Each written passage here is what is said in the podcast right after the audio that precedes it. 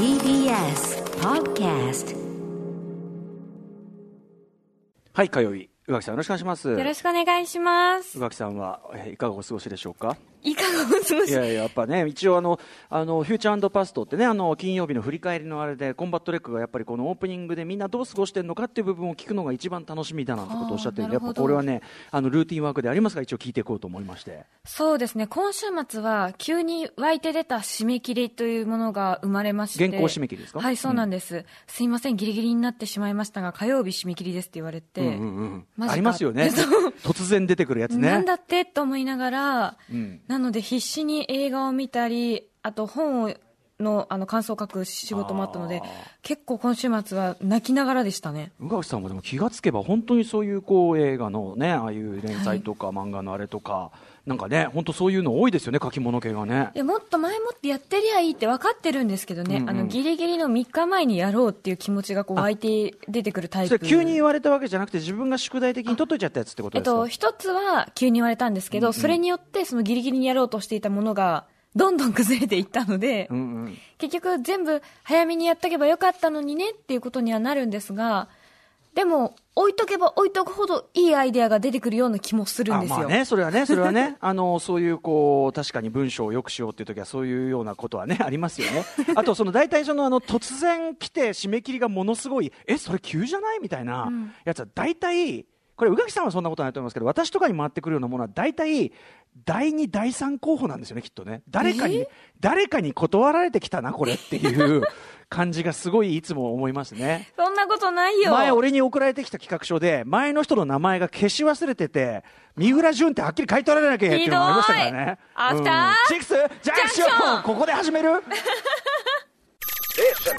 After Six Junction. 5月12日火曜日6時2分を過ぎました。ラジオでお聞きの方もラジコでお聞きの方もこんばんは。TBS ラジオをキーステーションにお送りするカルチャーキュレーションプログラムアフターシックスジャンクション通称アトロク。えーパーソナリティは私、えーライムスター歌丸でございます。本日も所属事務所スタープレイヤーズ会議室からリモート出演中です。そして火曜日パートナーの宇垣美里です。ちなみにその、あのー企画書に、はい。えっと三浦淳さんの名前が残え受けましたねそれはねまあ、やっぱ受けたもん勝ちですよね。まあ、三浦さんのさ、三浦さんのね、次が僕だとしたら、それはもう光栄としか言いようがないじゃないですか、それは。ただ結局受けないと乗らないし受けないと報酬ももらえないので。そういうことです、私どもね、やっぱり単価で。単価なんぼで、えー薄利多売でございます。えーそうですね、出入り業者たち、何をして、今はでも宇垣さんはもう相当ファーストプライオリティでしょう、それは。だって、宇垣さんの上位概念に当たる人、思い浮かびませんもん、それは。いやなんかその新たなるジャンルすぎて誰もいないだけといういや、でもそれすごいことじゃない、それは。誰？結局あなたは誰、うんといういや、だから問いを宇垣美里というジャンルをね、こう、確立してるわけですよ。それはだから三浦淳さんが三浦淳さんであるようにですね。まああれは一ジャンルじゃないですか。だから、なかなか確かにいなかったポジションなのかもしれないですよね。あの、フリーアナウンサーになられてっていうルートのところで、これだけ物書き仕事が多いってなかなかないですよ、やっぱりね。まあそうで確かにそんなに書いてらっしゃる方のイメージないかもしれないね、ですね。しかもそれが本当にあのカルチャー寄りというかさ、あのまさに宇垣さんの資質を生かした方向ということで、これは本当にいいことですよね。だから、ありがとうございます、ええ。この番組あっての宇垣でございます。ああいえいえいえ、まあね、羽ばたいていっていただいて、これはのもね、踏み台としてね、ええええええ。パタパタ。ええ。そんな踏み、あの、踏み台じゃねえや。言ってないよ。羽ば、羽ばたいている宇垣さんが、はい。ついにようやく、あの、かのスター・ウォーズシリーズをついに、えーえーとキューブ映画の9部作ね、はい。ご覧になったということで、えあー私が知るあっという間先ほどねオズオズとね、えどどどどうだったっていう。何何スタンスなんだというね、えー、どぎまぎぶりを親見せましたけど。親御さんみたいな感じでしたね。親もあるかもしれない、でも その本当に私もその一緒に育ってきてる感覚もありますからね、まあ、でもね、楽しかったんですもんね。楽しかったです。もう圧倒的カイロレン推しになってしまいまして。それはやっぱね、アダム・ドライバーはやっぱ群馬のい、あの人すごくない？目がであの何がすごいってやっぱ前半と後半、そのうん。思い切ってからというかその決別してから自分の、はいはい。そのいろんな面とうんうんのやっぱ目というか表情が違って全然違う人間のように見えるのが、はいはいはい。本当にすごいなとあのダークサイド闇落ちしてからの人変わったとこもあるし、はい。エピソード9での、ね、ぜエピソード9の前半と後半のとやっぱ違うちゃんそうと人格に見えるものね。もうなんかだから感動してしまって、そいやのあれは本当にすごい。またそのレイとのねやり取りとかもすごくその恋愛ではない感情というか、いや僕もそう思っていたんですけど、チューしたじゃないですか。あれは私の中で、まあ、海外では挨拶だしなっていう時に そっち？そういう挨拶中？あれ。そこは恋愛ではないと親戚のおじさんとかもするやつ？もうめっちゃめっちゃもう本当に魂の双子みたいな感じじゃないですかあの二人って、まあ、ソウルメイトね僕もそうそう思ってましたよそれは。なのでもうなんていうかそういう意味かな。恋愛ではでもないよなみたいな。なるほどね。カジュアルなカジュアルなはい挨拶として、そうか確かに欧米そうですよね。欧米ですもんね。欧米でございます。欧米だもんな。なんちゅう認識だよってね。確かにでも本当にあのアダムドライバーとかまあそのなんていうの演技が上手い人を集めて三宅裕太さんもおっしゃってましたけど、うん。789の美点はあのー演技が上手い人たちを集めてきてるからそこがすごくやっぱりいいアンサンブルになってて、うん。まあ、アダム・サンドラもそうだし、はい。まあ、レイのね主人公の方もね、うん。すっごい素敵だったし。なんだっけ？名前が出てこないよ。デイジーん？違った？えー、とね、全然もう今ね、全然ね、ブラッドリー・クーパーって、違う。性別から何から全部違う違う。名前が浮かんじゃってますからね。彼女もすごいいるだけでやっぱその主人公たるとなんて言うんでしょうかね。おっしゃる通り、そう、ん。あのあれだけのね、すごいすべてを背負われ背負わされた、そのシリーズで、現実的にも物語的にも、すべてを背負わされた、ね、あの主人公じゃないですか、はい。それをなんか本当に、あ主人公の顔だな、登場した瞬間にこの人が主役って感じがちゃんとしてますもんね。そう、うん。すごい素敵でした。さあ、そしてね、この霊役程度のこのね、検索は瞬時にできるかと思いきやね。デイジーやっぱデイジーだ。デイジー・リドリーですって。デイジー・リドリー、デイジー・リドリーでした。ブラッドリー・クーパーでは、ね、性別から何から全く違う。お花の名前って覚えてました確かに確かに。なるほどね。うん。あ、デイジーで。あデイジーさんデイジーでちょっと、デイジーつながりでちょっとカルチャーニュース今、台本の、台本に書いてあるあれがちょっと、あの、目についちゃったんで、デイジーつながりで言っていい、はいデイジーといえば、デイジー、デイジーでおなじみの2001年宇宙の旅なんですけど、わかります？想像つかなかったよその飛び方。デイジー、デイジーでおなじみの2001年宇宙の旅。はい。ね、あの、はい春、春9000というね、あの、コンピューターのね、まあ、あの、ところですよ。そのね、デイジーって歌を歌うんですけど、2001年宇宙の旅、スタンリー・キューブリックの、えっと、これの、なんていうの？あの、秘話みたいので、あの、NHK のアナザーストーリーズ、運命の分岐点っていうのがあって、はい。で、それがね、今日ね、NHKBS プレミアムで2001年宇宙の旅のそのアナザーストーリーズをやるんですって。今日。でいろんなそのまたあれでしょいろんな裏話だなんだ本人なんかがね登場して、えー、と主演のキアディキアデュリアやあのダグラス・トランブル、ね、あの特撮を担当したのあのインタビューとかもあるとか言ってこれ絶対見てみたいな感じでこの台本見たらえーと5月12日火曜日9時から9時59分、終わってすぐ、ね、あの録画もうできねえんですけどっていうね。ねえこういうことは早めに教えてくれよっていうね こともありますよね。だからさっきは私はすごく悔し紛れにねどうせ知ってることばっかりさってね。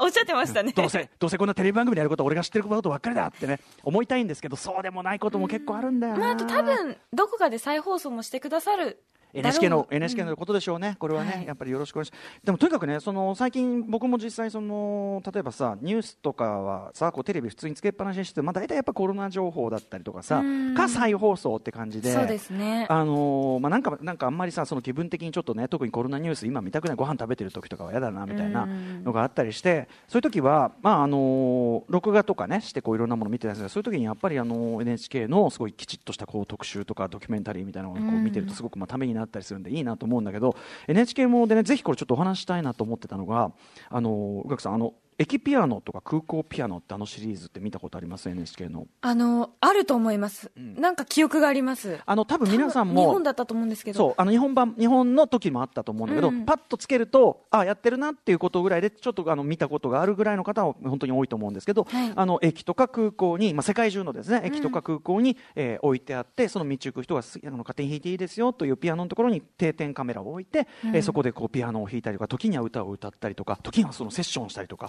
っていう様を、まあ、定点カメラで撮ってでその人に軽くインタビューあの回答をして、えーみたいな感じの番番組でですね。で、まあ、いろんな土地の土地のやつがあるんで僕もそのね、まあ、つけるとあこういう番組ある。あ粋な企画だな。あなるほどな。こういうアイデアいいなぐらいの思ってたんですけど、まあ、ある時こうちゃんと見てみたんですよ。最初から最後。これ素晴らしい。俺もうね前前回録画して全員を見逃したくないっていうぐらい、ちょっとこれは最近ハマってしまいまして。素敵ですよね、はい、あの宇垣さんもねもちろんあのピアノも弾かれはいるということですから、うん。まあ、よりこう僕よりも多分こうあのなんていうかなじ自分だったらどうするとかさそういうこう思い入れられたりすると思うんだけど、うん。とにかくねもう、まあ、本当に素敵でその皆さんがこうポロンと弾くところにあの本当に本当に一曲弾いてるだけなのにその佇まいとか選曲とか、うん。あのでその人がどういう人なのかっていうのがまあ下のテロップとかで出るんですけど、うん。本当にその人の人生がこのほんのい数分1分間とかに本当ににじんでてどういう人なのか、ねでなんかそれぞれの物語みたいなのが本当あるんだなって。それがしかもポロンっていうこう音楽という誰もがユニバーサルにつな,、ね、つながれるものでこうん。う表現されて、うわなんか本当なんかねこう人間カルチャー本当に尊い素晴らしい。うん。人々って本当に素晴らしいっていうふうにだからねこのご時世だとついついねこうなんかこう疑心暗鬼もなるし、はい。まあ、ギスギスも当然ね僕なんかも当然してしまいますし、うん。えーみんな何考えてんだとかね。ちょっと疲れも出てしまいますしね。そう、もんう世の中おしまいだみたいな気持ちになってしまいがちだけど、はい。い、やいやいや、何勝手なこと言ってんだと、うん。こんなに素晴らしい人たちが、お前はこの素晴らしい人たちのようにピアノの一歩もポロンと弾けんのかば、ねえちょっとそういう、本当でもなんか、上手い人もいればそうでもない人もいるんだけあどれ。別に下手でもいいんですよね、うん、その味わい。だからやっぱその人なりの人生の味わいになってるし、うん。うんかと思うとね例えば僕この間見たやつだとあれね、えっと、イギリスロンドンかな？ロンドンのところで、えっとまあ、絵描きの人で趣味でピアノもやってるって、まあ、おじいさんなのね、うん。でその前の前に弾いてた人とちょっと軽くセッションみたいなことやった、まあ、アーティスト主義的な雰囲気の人なんだけど、その人が弾き出してマイウェイをねやおら弾き出すんだけど、うん。これがもうねあの勝新太郎のマイウェイばりのもうマイウェイのマイウェイっていうかためがすごすぎて まあウェイ。みたいなそのもっと貯めてんだけどさももっと貯めてんだけどそのため感がその演奏にも表れててその人の、うわこのじじいめんどくささ これとかもちゃんとあの入れてたりとかあかと思うとさ9歳のシュッとしたねなんかね、うん。男の子めちゃめちゃこう小綺麗な格好した男の子がこう引き出すと。そしたらと通りかかったミュージシャンプロのミュージシャンっていうおじさんが連弾しようぜってバーンってこう引き出してで最初はすごい素敵と思うんだけど、だんだんその親父がお前の弾いてるとこがほとんどじゃねえかよみたいな あの出しゃばりを見せ。そっちじゃねえんだよと。うん。でもなんかすごいあのその子がすごい素敵な感じの感じでね、なんかそうそういうなんかこうちょっと笑っちゃう展開があったりといいかですよね。あとやっぱねあのすごくあのいいなと思うのはなんか、うん。えっと慰問のねそういうなんか例えば施設のなんか老人ホームの慰問だとか、えなんとかのチャリティーをやっててっていうようなことをのなんか人が多いですねなんか見てるとね。だからそのそうそう。だからチャリティーのそういうところの慰問のために50を超えてピアノを覚えた元教師のおじさんとか。超素敵じゃないですか。とかそういうあとは、まあまあ、例えば若い女の子同士がこうやってボンを弾いてで周りのその友達がこう一緒に踊りまくってるわけ。で楽しそう。すごい楽しい、う。ん、でそれもすごくみなんていうのかな人種とかそういうのもすごく多様だったりして、うん。で彼女たちも全員ボランティアでこういうことをしている人たちですとかなんか,、ね、なんかそういうこうなんかピアノをポロンって弾いてちょっと歌うっていう文化とかとなんかそういうちょっと助け合うみたいな文化とかなんかちょっとこうあなんかこうす素敵なこう文化的土壌があるっていう感じがすごいして。ねうん。私が見た時は、うん。あのお父さんの前で子供が弾いてて、えであの単身赴任中のお父さんにピアノの発表会来てもらえなかったからここで弾けてよかったってちっちゃい子が言ってて、うんうんうんもうそれを見てなぜかすごいうるうる来てしまうう。当毎回ねそうなの。毎回23箇所はね本当売るポイントがあって、うん。僕ちょっとね見られてないんだけどそれなんかこのあの番組のねディレクターの方プロデューサーの方がインタビュー答えてるの読んだらなんかね、えっと、イスラエルの若者で、えっと、これからその兵役に就くと。あで、うん。その時のためで一曲を一曲その弾けて今弾けてよかったみたいなこと言って彼は旅立ってったみたいなのとかもううーってこう、えーちょっと長い期間きっとその方は楽器に触れられないでしょうからね、だしさあとこういうご時世になってみると、うんこう弾いてねもちろんそのちょっと前に撮った映像なわけじゃないですか、うん。こうみんな無事でってこうさ、ね。この弾いたこの人たち無事でってやっぱ思うし。どこにいるのかもわからないけれどと思いますよね。なのであの、はい、ちょっとこうなんていうかな。あのいろんな世界中のいろんな人がいろんな立場でいろんな人生を背負っていろんな苦しみも当然あったろうけど、うん。っていうでもそのおね、例えばお僕がこの間見たおじいさんだとこう90歳のおじいさんなのね。でええ。ポロンって弾いた後にいやあのなんだっけななんか,、えっとなんかの職人さんあ花屋で働いてる人だ。その花屋の市場で働いてて、うん。90歳ででとっても幸福な人生だったと思うよ。こいつのおかげでね。つってこうピアノを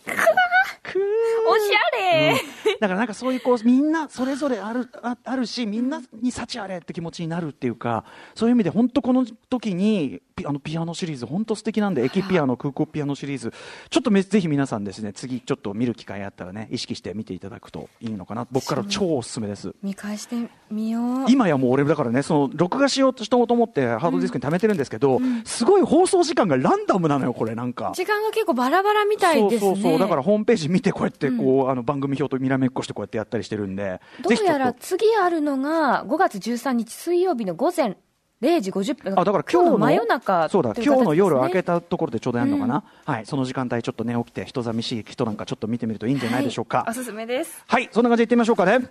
様々な面白を発見して紹介するカルチャークリエーションプログラムアフターシックスジャンクション。今夜のメニュー紹介です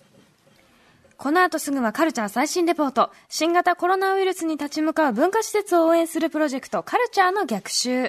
今日は目の見えない世界を疑似体験するダイアログインザダークの志村慎介さんとお電話をつなぎます。そして6時半からのカルチャートークは声優でエッセイストの池澤春菜さんが登場。このご時世だからこそ読みたい本をご紹介いただきます。えーそして7時からのライブダイレクトは音楽レーベル角張リズムが誇るマルチアーティストノスタルジックなシンガーソングライターエイエエエハラさんが番組初登場、えー電話出演と DJ オフィスラブによる、えーエイメハエイエハラ DJ ミックスと最後には、えーこの番組のために用意してくれた自宅取り下ろし音源披露していただきます。メイエハラさん楽しみですね、7時40分頃からは新概念提唱型投稿コーナー。何かが始まる音がする YOKAN 予感。そして8時からは特集コーナーコーナービヨンドザカルチャー今夜の特集は？アフリカの激しすぎる最新ダンスミュージックを聞いて学んでぶっ飛ぼう特集。来てしまいました、えー今日ちょっと皆さん聞くの覚悟した方がいいと思いますよ、えー3月24日火曜日音楽コーナーライブダイレクトで DJ ヒロビンゴ渡辺さんがお送りしてくれた最新アフロダンスミュージックミックス、えーね、あのアフロダンスミュージック、まあ、例えばあのフェラクティとかそういうアフロビートみたいなジャンルとかもあるし、えーっていうこう既存のジャンルで我々がね知ってる音楽素敵な音楽もいっぱいあるんですけどそうとはまた違う最新のバキバキでゴリゴリのなんならめちゃくちゃ実験的なダンスナンバー、えーアフリカで今何かが始まっている YOKA の予感以上のショックを我々に与えてくれました、えーゴム。シンゲリアマピアノ特にシンゲリが本当にすごかったんだけど、